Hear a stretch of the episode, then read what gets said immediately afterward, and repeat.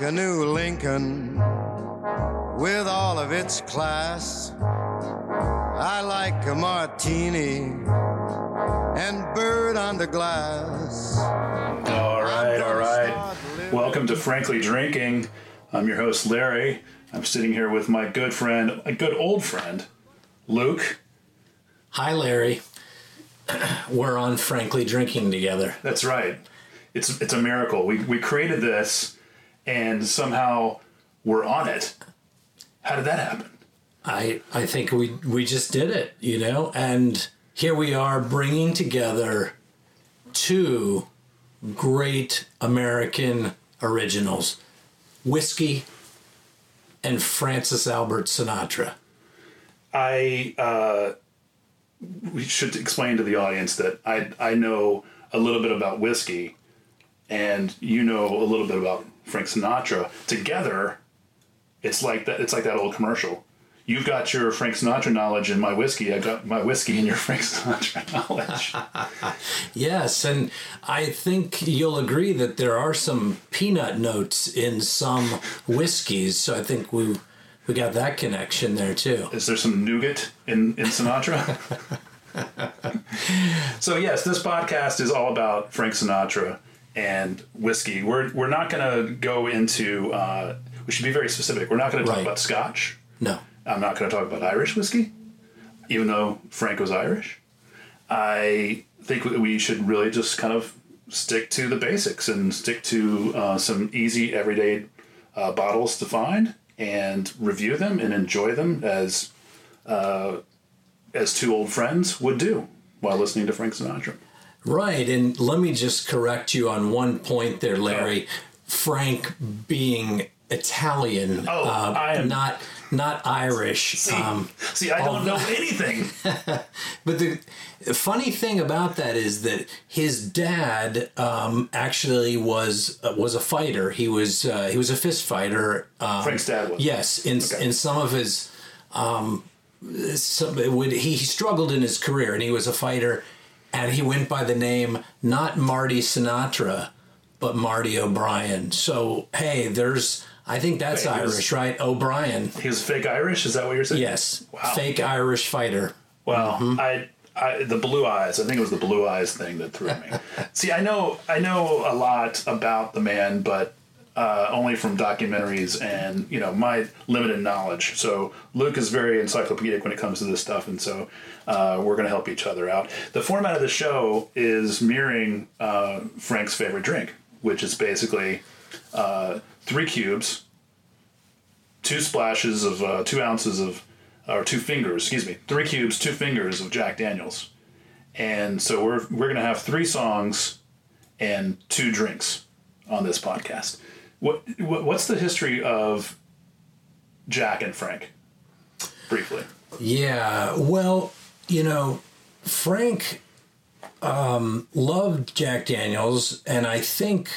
Um, he had some friends, I think Jimmy Van Heusen, um, like Jack Daniels, and um, who was that real heavyset uh, comedian? Jack Gleason. Yeah, Gleason. Gleason liked it as well.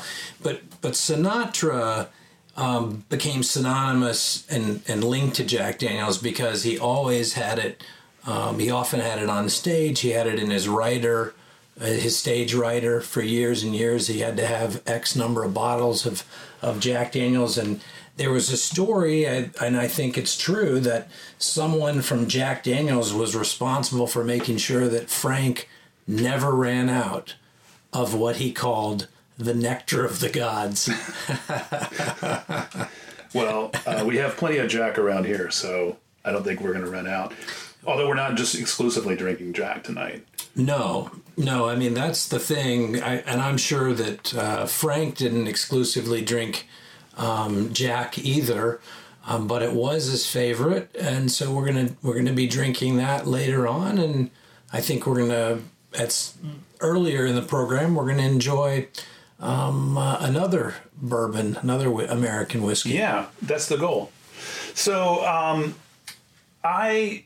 you know, thought that since this is our first podcast, um, we should establish something here. And that is, um, I, you know, once a year, I have looked forward to. I, I collect a lot of vinyl records, and I, and I I buy every new release of Sinatra because honestly, I got tired of digging in crates at record stores around town and finding really bad copies, or you know, copies that were scratched. And you know, it's Frank's voice that you know sells an album. I mean, if you bring a, a copy of Sinatra and Strings home, with this beautiful strings on it, and you know this beautiful voice, and it sounds bad, then you know you feel like you uh, spent eight dollars too much on, on a piece of vinyl. So I've been buying all the new vinyl that comes out, and I, something I guess I just didn't realize was that uh, this previous fall that, that they released um, "My Way," the fiftieth anniversary of "My Way." Yes, yes, from nineteen sixty-nine. Yeah, I have it right here. Um, they also on Record Store Day, which is the um, basically a partnership with record stores, independent record stores, to release special releases mm-hmm. in the fall and in the spring. They pressed a twelve-inch single version of My Way as well. Ah, is that on some kind of funky colored vinyl or anything? I don't think it's colored. I don't think it's colored. I think it's um, I think it's standard issue black, black vinyl, but.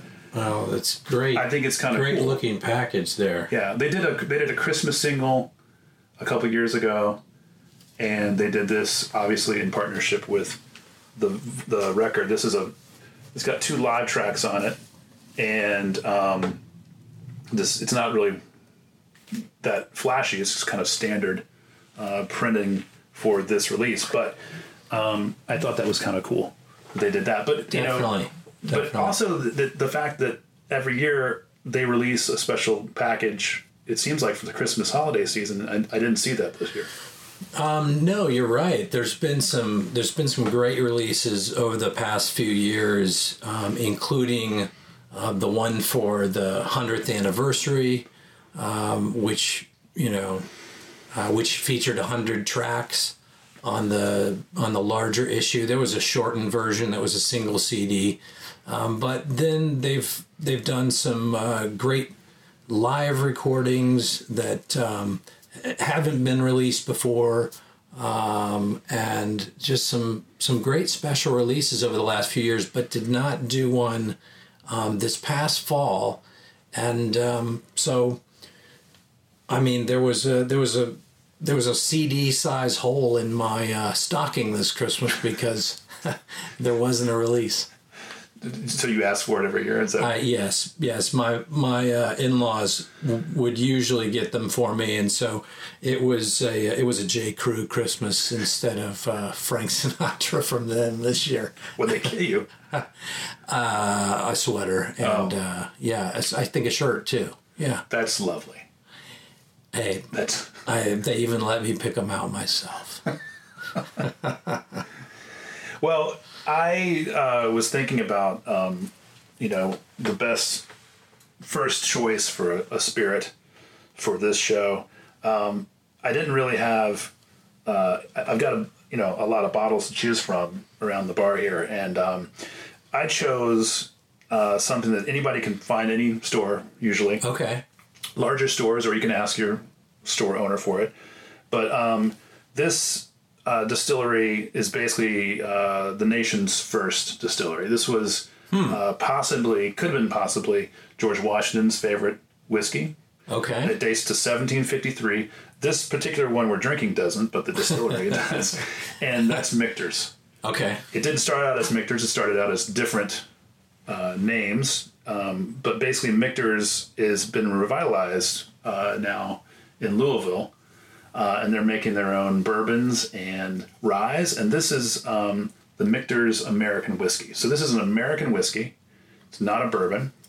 Uh, it's a blue label. We'll put the uh, photo up on our Instagram and associated social media pages. Mm-hmm. But basically, uh, I really like this stuff. It's This is an older bottling. This is from uh, two thousand thirteen.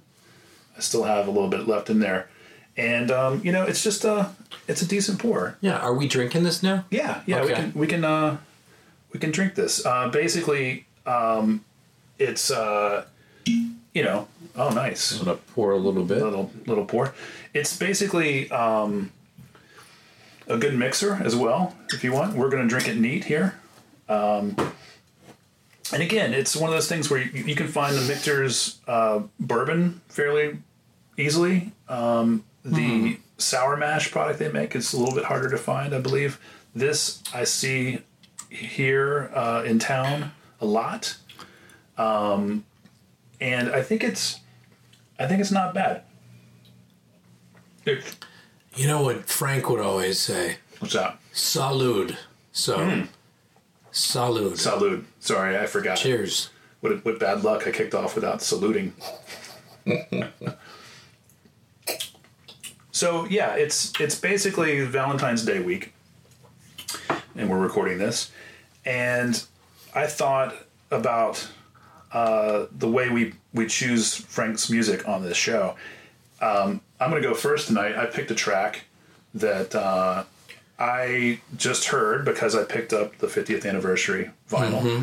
and it put a smile on my face because, as you know, I'm in love, and uh, and I just I love this song. I love this song. So uh, I'm gonna play uh, a little bit of this song, and we're gonna talk about it.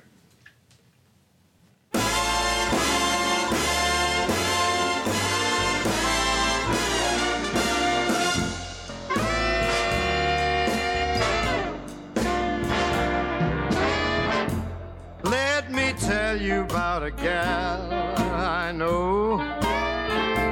She's my baby and she lives next door. Every morning before the sun comes up, she brings my coffee in my favorite cup. That's why I know, yes I know. Hallelujah, I just love her so. Oh man, it. I don't know.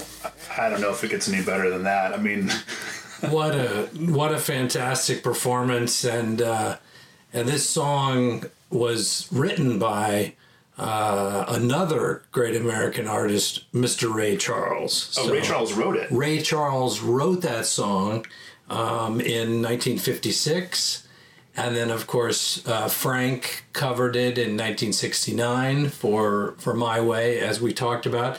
There have been some other covers of it. Um, I think um, even I think even the Beatles covered that. Uh, the Beatles covered that? I, I think they did. Maybe maybe just for a live show or something. Yeah, I'm not, it's I'm not um, sure. Hallelujah, I Love Her So. Right. We should be. Yes, let's uh, be clear on be that. Be clear on that track. It, that wasn't uh, New York, New York. In case you're wondering. Hallelujah, I Love Her So. And I like that whole image of uh, the coffee in my favorite cup.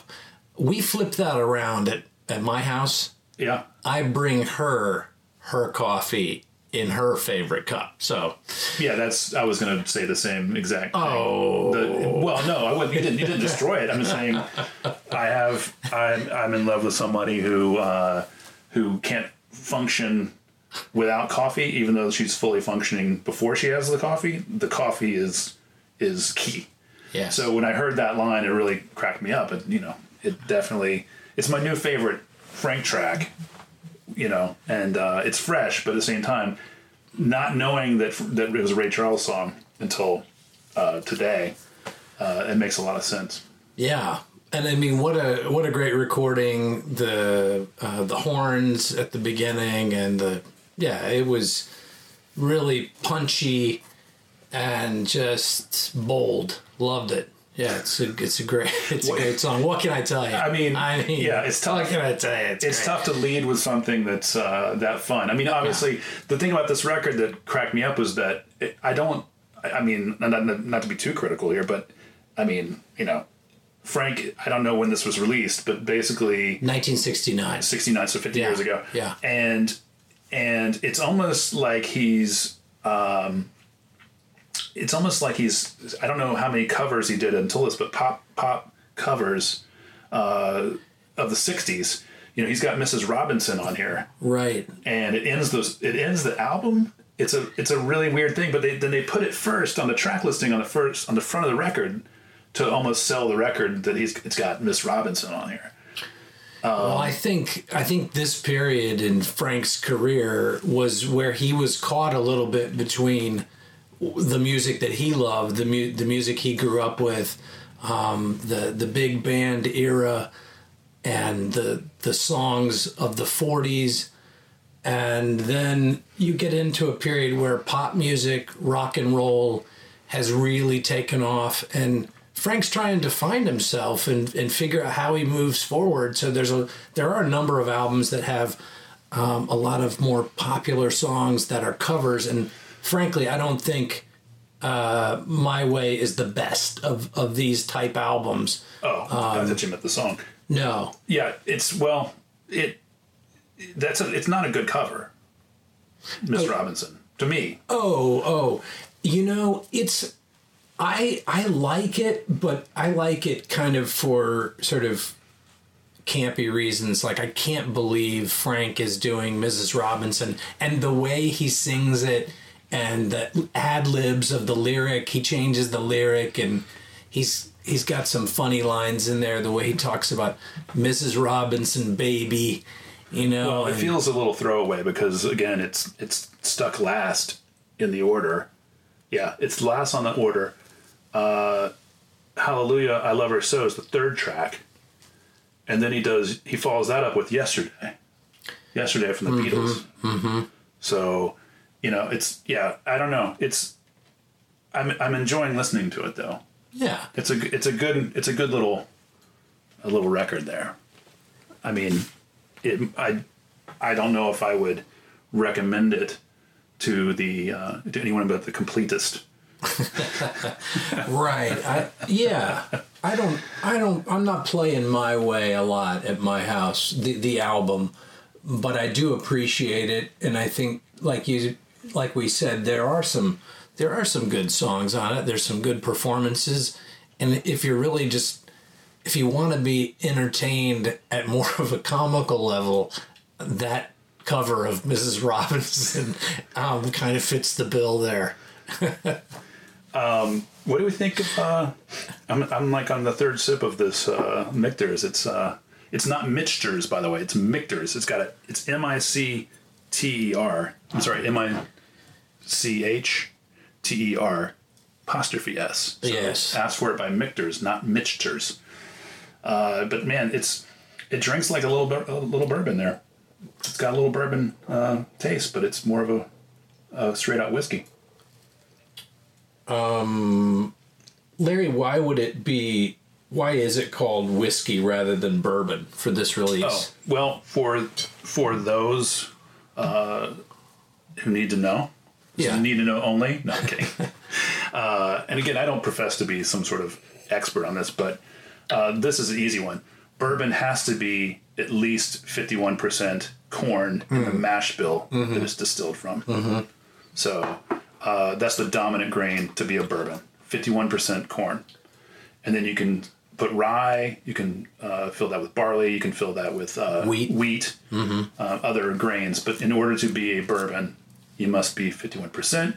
There's those who want to get into arguments. I'm not going to get into it here right, about right. Jack Daniels and Tennessee whiskey, Kentucky, being a, being all a bourbon, these things. Yeah, being a bourbon versus mm-hmm. a, a Tennessee whiskey. We can talk about what designates a Tennessee whiskey later. Right. But uh, but yeah, this is this I chose again because if you're going to start with something, if you don't like Scotch, if you don't like the pot still uh, distillation flavor of an Irish whiskey, you know, from an American whiskey standpoint, I don't. Consider this the best. I don't know if there is a best American whiskey. There's awards for that kind of stuff, but I like this one because it's got a good sweetness and a good, you know, robust flavor. Yeah, and let's let's just go out on a limb here and just say that American whiskey and bourbon is better than all that foreign stuff. So. Hey, now, yeah, yeah. I, I, I'm a huge, I'm a yeah. huge Scotch fan. I love peated Scotch. The smokier, the the peat. Oh boy, it's my yeah. yeah. But see that that's a whole acquired taste. There's plenty of podcasts about Scotch, but right. but it, it, don't knock it till you tried it. I mean, I, this, I, that's the same thing as like people saying, "Oh, I don't drink bourbon because uh, I I killed myself with Jim Beam in college." You know, it's a different era. Uh, you're drinking swill. Sorry, Jim Beam. But you're drinking, you know, too much of swill. Right. Not that it's all swill is bad. I love bottom shelf bourbons. But, uh, you know, this stuff is a savor with friends type experience, including scotch. Right. Well, in my youth, I'm I might have had some rum from time to time. So well, yes, the Captain Morgan's train um, did leave the station on a couple of occasions. I, yeah, yeah, Bacardi. But, I think uh, you you've you've picked a, a great track. Uh, we're going to take a break here for a second, but you've picked a great track that we can talk about next. Um, and uh, I I just don't know uh, how I'm gonna you know my song will ever live up to this this this song. Are we going to play it or are we going to talk about it oh, first? Oh, we're going to play it. Okay. And then we're going to take a break. Fantastic. And then we're going to drink some more. Well. And talk about Frank. Consider it a plan. Oh, man. Mm. I've got the world on a string, sitting on a rainbow. Got the string around my finger. What a world, what a life, I'm in love.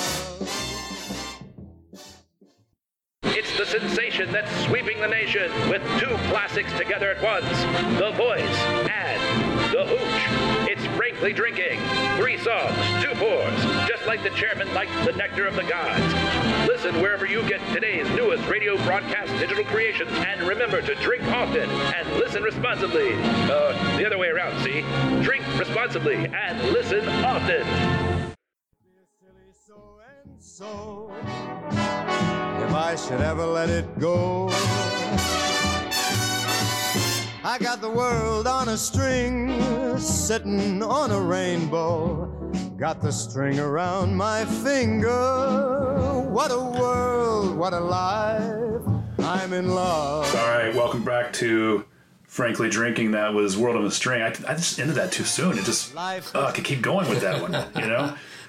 I mean, World on a String, that's like, mm, that's yeah. like in my top three. It's so such a such a great recording and, and such a great song. I remember listening to that when I got the first Sinatra release that I ever bought, Uh, which was the three-disc Capitol collection in uh, ninety. I think it was ninety, and that I had the short, the small single disc. Right, version. There's a one-disc version, but yeah. the three-disc version. And by the way, um, a lot of times if you if you want a little introduction to Sinatra, you don't have, and, and you want a C D. I mean, you're listening to a podcast, so maybe you just use Apple Music, and you don't need no stinging C D. But yeah, they're if, not using C Ds. Okay. No, I'm kidding. If there if there's an elderly person listening and you want to get a C D, this one is not a bad one to get because it's very inexpensive on the secondary market. You can go to eBay or, or Amazon and get can it used. Can you still buy it? Yeah, no, you can get oh, a used copy. Right. You can get a okay. used copy for a few bucks. Gotcha. So it's it's very accessible. And that was on there. And I just remember it just puts a, this song just puts a smile on your face. It's such an optimistic song. It fits well with Sinatra's persona and and sort of his view of life and what what he was all about. Um, goes well with with um, with his personality. And but interestingly, it was written um, in nineteen thirty-two um, by for, for him. No, oh. no, no. He he hadn't he hadn't uh, gotten into the biz yet. Gotcha. Um, You know, he was born in nineteen fifteen, so nineteen thirty-two, he was only seventeen. Sure. Um, but, no, it was written by uh, Ted Ted Koehler and Harold Arlen, and, and Harold Arlen would, would work on a, uh, write a lot of songs that wound up being recorded by Frank eventually. Um, uh, in, in the thirty-two, in the depths of the Depression, and you have this amazingly optimistic, positive song Um, coming out of that era. Um, the re- strange to think about. Yeah, so this recording, um, which is from nineteen fifty-three, um, orchestrated uh, by Nelson Riddle, and it was recorded as a single um, on Capitol, uh, Capitol Records, which Frank um, had joined that year or the year before, right around that time is when he went to Capitol. Um, leaving Columbia um, after they dropped him, and he was able to sign with Capitol. Capitol was a relatively new um, company at that time, and they took a chance on this guy, um, on Frank Sinatra at that time. Um, after the years, after the war years, he was so popular with the Bobby Soxers during the war years and, and during the forties, but then had a, had a bit of a lull. And then when when uh, Capitol picked him up and they paired him with Nelson Riddle, and the rest is history. So the this rest was is not, magical. This was not on a album. You know, they they would Capitol would put um, some albums. They they would collect some songs. I think this one might have been called "This Is Sinatra," that they put it on a collection of singles. But this was initially released um, as a Capitol single in fifty-three. Um, singles at that time, you know, were very important in the music business. Um, well, in a way, they still are. I mean, yes, yeah. It's kind of, it's sort of come back around because we went through a time when singles were so important, then albums became right. the standard in, in all the rock bands um, in the seventies and eighties and so on. I mean, it was we'll all say that about... for our album rock podcast coming all... to you from the depths of the album rock lair. um. Just drop but, some Zeppelin in the middle of the podcast. Uh, exactly. I was thinking, you know, it's funny you said that. I was thinking about a Zeppelin myself. So, I mean, we grew up together, so it's no no surprise that both of, both of us were thinking about Led Zeppelin. It's something about that voice, that radio voice. Yes. It wouldn't be like, and up next, it's My Way from Frank Sinatra. That doesn't happen anymore. Um... So, yeah, I mean, th- you're right, though. The singles today are, are huge. You have these huge singles. I don't really, I mean, I can't. I can't tell you what the name of the new Justin Bieber record is. I know his single, you know, but I don't know the name of the record. I Is there a record? I don't I, know. I don't know. I don't like know. Lana Del Rey, she puts out singles. Mm. Um, she's a wonderful art- artist if you haven't listened to her. But basically, uh, she puts out singles instead of records for like a year. And then all those singles are on that album eventually. But mm. it's it's kind of a it's kind of a method that works to, you know, to promote the record too. I, it, to me, it just seems like with streaming and the ways that people consume records, consume music today, the big artist, uh, big pop artists, they don't really care about albums. They just do singles that... You mean uh, the, you mean the labels don't care about albums? No, I, I mean, I think that the way you make money is just by getting them to play... You know, if you're if you're Taylor Swift, you just want them to play X Y Z song. I can't think of one right now, but you just want them to play that a million times, you know? Uh, the song would be Lover. Okay, okay. One of the singles off her new record. But but basically, uh, but back then, they just didn't. I mean, it was just all albums or just a single. Right, right. And, and don't forget how important radio was at that time because... You know, that that medium was just, it it was so important. And and fifty-three, you know, you're getting you're getting to the point where um, television is coming along, but it hasn't become the mass medium yet. And radio is still important. Frank was Frank hosted a bunch of radio shows during right. the course of his career right. and did these shows where, you know, they would have the top ten songs of the week, and Frank would perform all of them uh, live on the radio. Well, he performed his own singles live. No, on the, oh, no, he would. It was like, a, okay, we're going to do the top ten songs of the week with Frank Sinatra, and so Frank oh. would sing the releases by these other people. Wow. Yes. Can you imagine? Yeah, live. Yeah. Um, on on the radio, and that's the way that. I mean, this is a guy who used whatever mass medium there was at the time. He used it, radio, television, film, all the way up to the C D era. Yeah, I mean, one of the things I remember that that Capitol collection, um, and maybe this is, we'll save this for another episode, but the, the compilations were how I discovered Frank's music. I mean, it was college. Mm-hmm. I was listening mm-hmm. to uh, R- early R E M. I was listening to like rock bands like the Pixies for the first time in my life. I was listening to bands I had never heard before, and I was listening to Frank Sinatra at the same time. Like that, that's crazy to think about. That that compilation was on my radar. It was, you know, probably thanks to you, but at the same time, at the same time, I was enjoying listening to it, you know, as a break from the other things I was listening to at the time. Right. Well, I think when I was in grad school, when I was listening to Frank really for the first time intentionally, and it wasn't work. I, I say it like that. I was doing it intentionally.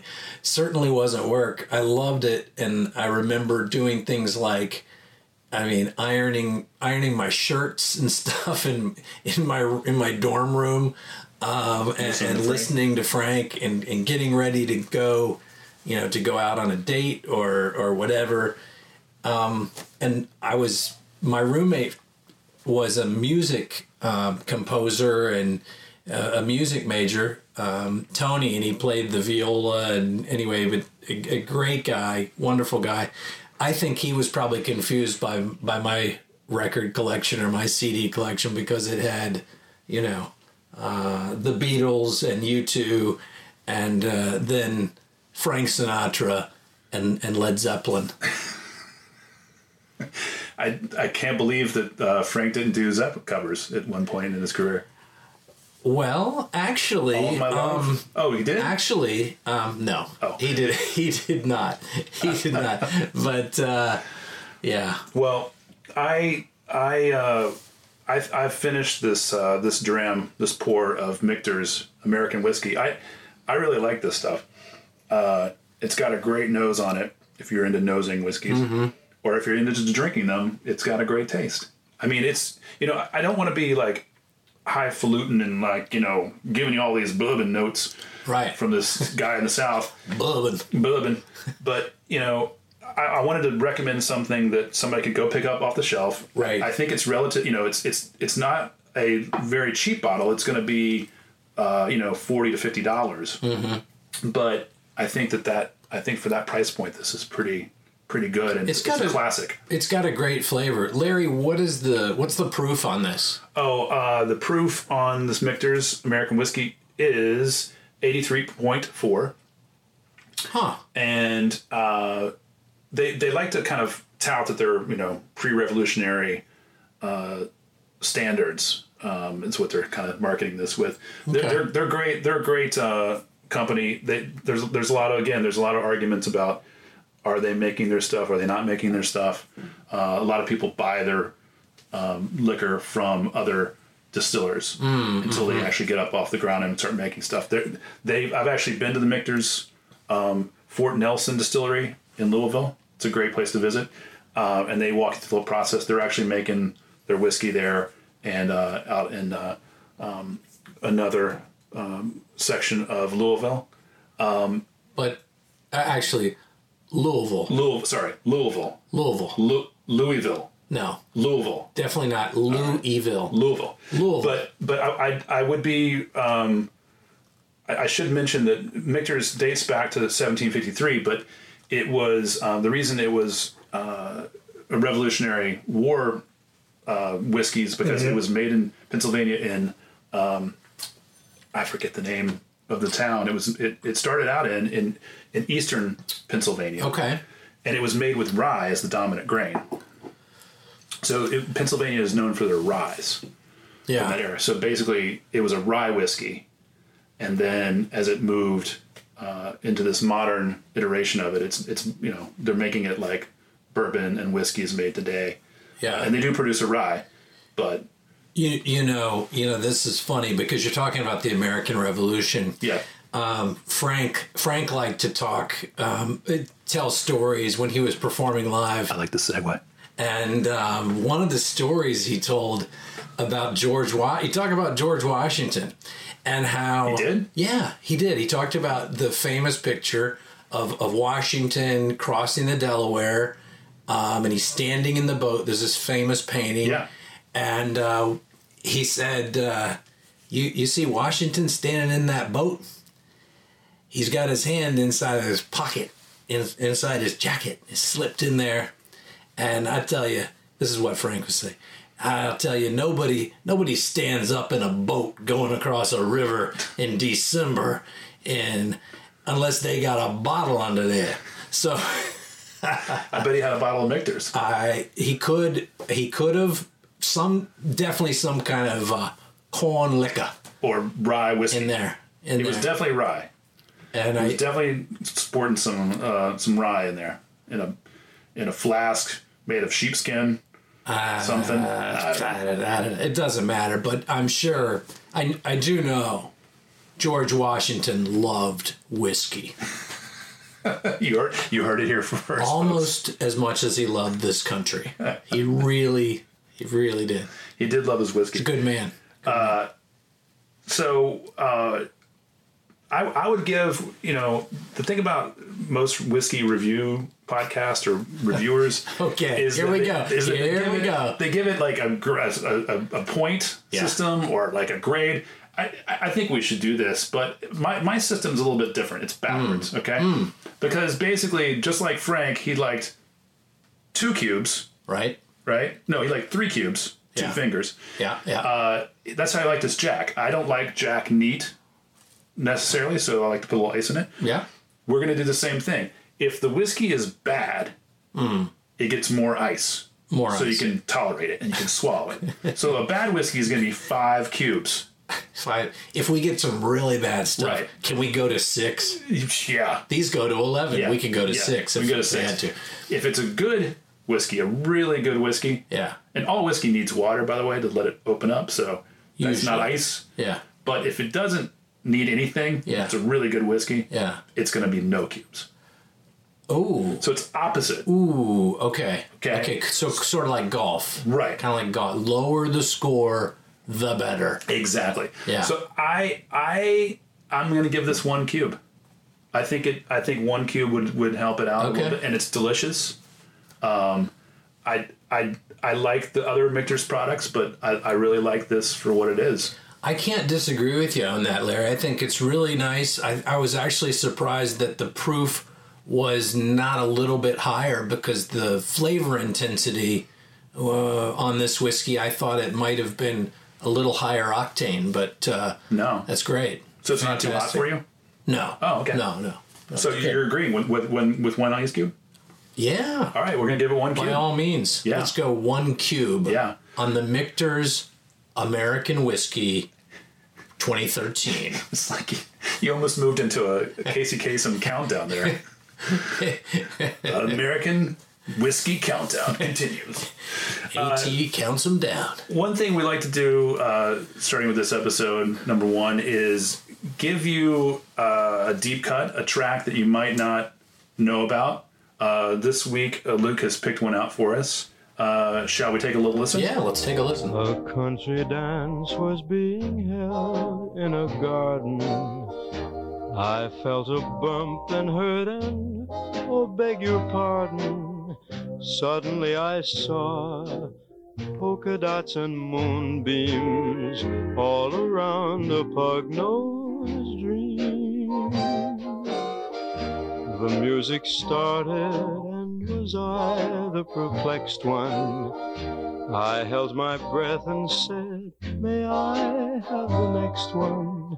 In my frightened arms, polka dots and moonbeams sparkled on a pug nose. All right, that's uh, Polka Dots and Moonbeams from the Essential Frank Sinatra with the Tommy Sor- Tommy Dorsey Orchestra. Excuse me. Uh, that's a that's a weird song. Well, I like that song a lot. It says. It's it's such a sweet, romantic, kind of naive um, song, and it comes from it comes from nineteen forty, when Frank, as you said, was with the Tommy Dorsey Orchestra. Um, we had to go uh, a minute and a half into the song before Frank showed up. Yes, is that right? It was orchestra because before that. Yeah, right. There's this beautiful intro. A lot of these records were made for people to um, dance to and to, um, you know, in this case, slow dance to because that's that was the um, the, the tempo. And this song, um, written by Jimmy Van Heusen and Jimmy Burke. Uh, Van Heusen was a would would go on to be a very close friend of of Frank Sinatra, and Frank got him a lot of work over the years, um, doing those special uh, songs that were written, say, for the beginning of a Sinatra song. The the title song, right, was often a Van Heusen, Van Heusen and Khan. Um, Did he also Sammy Khan together go into the shirt business, Mister Van Heusen?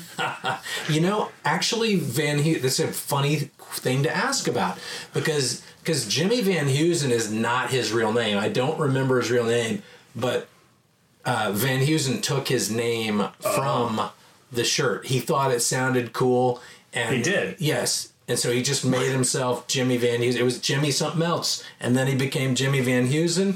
Um, And that was his stage name, yeah. Uh, wow. the, the funny thing about, since you got me on Van Heusen, I'll say one I'm more thing about him. Blown away by the... um, actually, let's just save that for another time in the interest of time. Um, Axel Stordahl did the arrangement on this track. He arranged a lot of those, um, a lot of the songs that uh, Sinatra did on Columbia, and uh, worked uh, with the Tommy Dorsey Orchestra on this recording from March of nineteen forty, which, I mean, we are on the cusp of eighty years ago. eighty years. In eight years, he's singing about moonbeams and pug-nosed dreams, and uh, it's a little bit trippy. I, I mean, it's a little bit, you know, uh, I mean, obviously he's intoxicated by the night. Is that what this is about? He's intoxicated by this pug-nosed dame? Yeah, yeah, yeah. It's it, there's sort of an interesting theme that he is falling for her, but she's not a quintessential sort of straight out of the magazine beauty. Um, he he's she's definitely beautiful. She's pretty. Uh, maybe she's cuter. Maybe she's on the cuter side. But that's why people are you you. I'm, if not, you, I'm not gonna get in this argument. Seriously, if you notice in the lyric, the the people around them are a little perplexed by um, their them coming together and being attracted to each other. So they're they're raising questions about the pug-nosed dream and about how she looks. But apparently, uh, the singer is uh, is just intoxicated by her. So yeah. they well, just go on from there and live happily ever after. That is uh, one for you guys to, to download, or to stream, or to buy on C D. It's a great track. It's definitely um, really establishing uh, Frank as the voice, as we talked about earlier, uh, and why he was known as the voice, with that, just that crooning sound that came out of radios. You could just hear why people were so enamored with him. Uh, speaking of being enamored, uh, we are enamored with Jack Daniels, just like Frank was. Uh, we have our special Uh, Jack Daniels bottle for episode one tonight. Comes from, we think, uh, uh, somewhere around nineteen seventy to nineteen seventy-five. This bottle, uh, Luke will explain. Uh, yeah, um, this bottle was owned by my grandparents, um, my grandmother Alma and my grandfather Mo, and I, they were both teetotalers. Um, they they didn't drink. They certainly didn't drink um, whiskey, um, and uh, but this they they were also frugal. So someone gave this to my grandfather, and they did not throw it away. They knew it had value, even though they did, even though they didn't drink. It had value. It had, it had value. Um, well, now it's got more value, it, it, even though it's open. It, you know, you can does. find you can still find bottles like this out there. People do hold on to them. Uh, Europe has a lot of older bottles you can buy for two, three hundred dollars. If you really want to buy uh, an old Jack Daniels, you can track it down. Right. Um, and this, Larry, this is so far back there that the bottling for this was at ninety proof. You know that most of the stuff, you know, in the eighties, nineties, it was eighty-six proof for Jack Daniels, but this was ninety proof. It's in a, it's in a quirky, very strange to us, four fifths of a quart right. bottle. Right. A lot of bottlings back then were four-fifths quart. Yeah. Uh, so, yeah, we're going to open this up. I, I, and it I has been, it has been opened. By yes, it's, it's been opened. We, we've, we've partaken of this bottle. Luke's going to pour me a neat pour here. Uh, I can't put ice on this. It's too delicious. He's only given me maybe half a dram, which is totally worth it. Um, Luke, would you like a cube? No. Okay. No, no, yeah. absolutely don't, not. Don't put ice on older, older, um, older booze. Basically, uh, it's wow. it's it's basically opened up in the bottle, and if you put any water or ice on it, it's going to destroy the flavors. That's mm. a little a little uh, hint if you have an older bottle of whiskey. Mm. If the older bottle of whiskey is cloudy, you don't want to drink that. By the way, uh, some people do. I I don't. But these clearer Jack Daniels bottles from the sixties and seventies, eighties. It's delicious stuff. Yeah. So open it up and, uh, and have a drink. We're going to... Chindan. Hey, Slancha. Um, we're going to uh, sign off with this uh, until next time. Uh, this has been a great first endeavor. Um, and signing off with let's, a special... Let's do a little taste. Let's do a oh, quick you want to taste it? Okay. Let's do a quick taste. Mm. Mm. Mm. Wow. Nectar of the gods. Wow, that is... They don't make them like they used to, folks. Oh, my gosh. That's really good. Uh, they don't make them like they used to. Mm. So uh, it's very special having this bottle for this occasion. Yeah. Um, with friends on this first episode. Uh, here's to many more of these. So And uh, here's to you, Larry, and to uh, to my grandfather, Mo. Absolutely. Cheers. So good. All right. Well, we'll see you next time. Mm. You know where to find us on Apple Podcasts and Google Podcasts.